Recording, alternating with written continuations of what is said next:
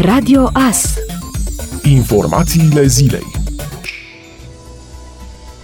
Ministrul Mediului a anunțat că o ordonanță care vizează împușcarea urșilor agresivi în maxim 24 de ore de la sesizarea unei probleme va ajunge pe masa guvernului cel mai probabil în luna iulie. El argumentează că în România deja nu se mai poate vorbi exclusiv despre o intervenție umană asupra habitatului urșilor pentru a explica incursiunile tot mai dese ale acestora în zonele locuite, ci despre o înmulțire excesivă a populației de urși. Activiștii spun însă că schimbarea legislației este un mod mascat de a da drumul la vânătoarea de trofee. Sunt zone unde habitatul e neatins, unde oamenii nu au căutat soluții locale. Exact în zonele unde pădurea e neatinsă, chiar acolo se înmulțesc aceste atacuri. Cred că nimeni nu poate să demonstreze că într-un județ unde au fost o mie și ceva de cazuri de atacuri în 5 ani, a crescut de 10 ori suprafața tăiată sau masa lemnoasă exploatată din păduri.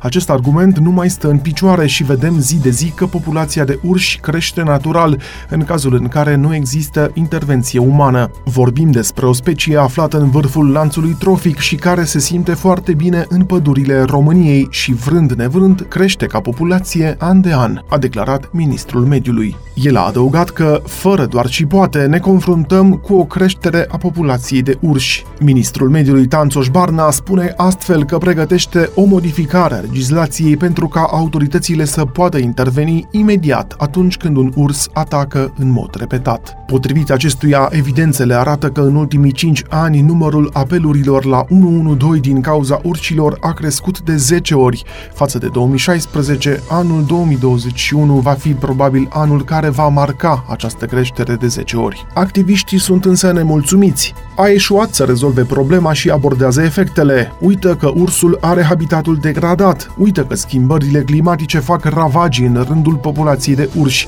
a declarat președintele Agent Green, Gabriel Păun.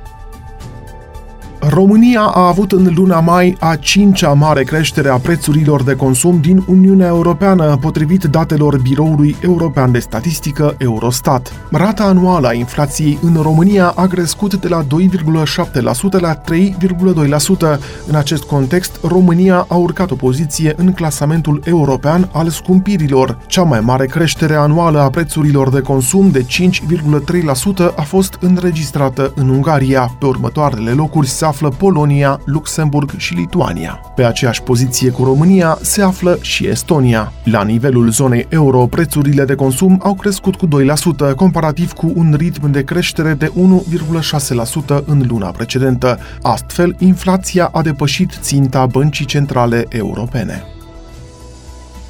Administrația Fondului pentru Mediu a anunțat că bugetul pentru etapa a treia a programului Rabla pentru electrocasnice a fost epuizat în primele 90 de minute. Voucherele au fost oferite pentru aparate de aer condiționat, uscătoare de rufe și aspiratoare, bugetul de 15 milioane de lei fiind epuizat. Voucherele vor fi activate marți, 22 iunie, după ora 14.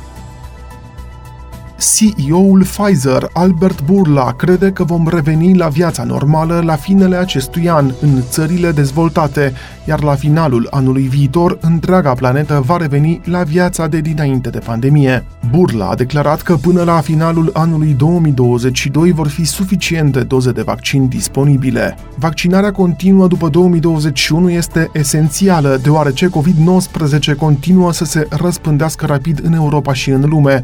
La mai mult de un an de la primele cazuri de contagieri, continuăm să ne îmbogățim cunoștințele despre COVID și lucrăm pentru a înțelege dacă, la fel ca în cazul gripei sezoniere, vaccinarea anuală poate oferi cea mai durabilă protecție, a mai declarat Albert Burla, președinte și director al Pfizer. În luna martie, Pfizer și BioNTech au inoculat vaccinul primilor copii sănătoși în cadrul unui studiu global de fază 1, 2, 3 pentru a evalua în continuare siguranța, toleranța și imunogenitatea acestuia la copii.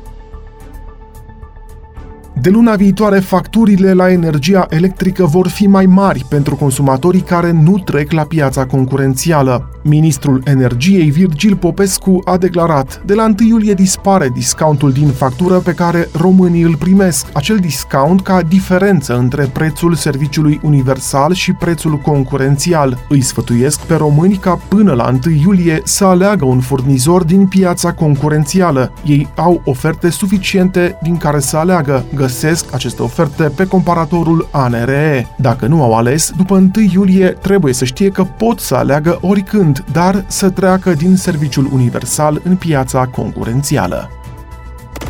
Ați ascultat informațiile zilei. Rămâneți pe frecvența Radio Astărnăveni.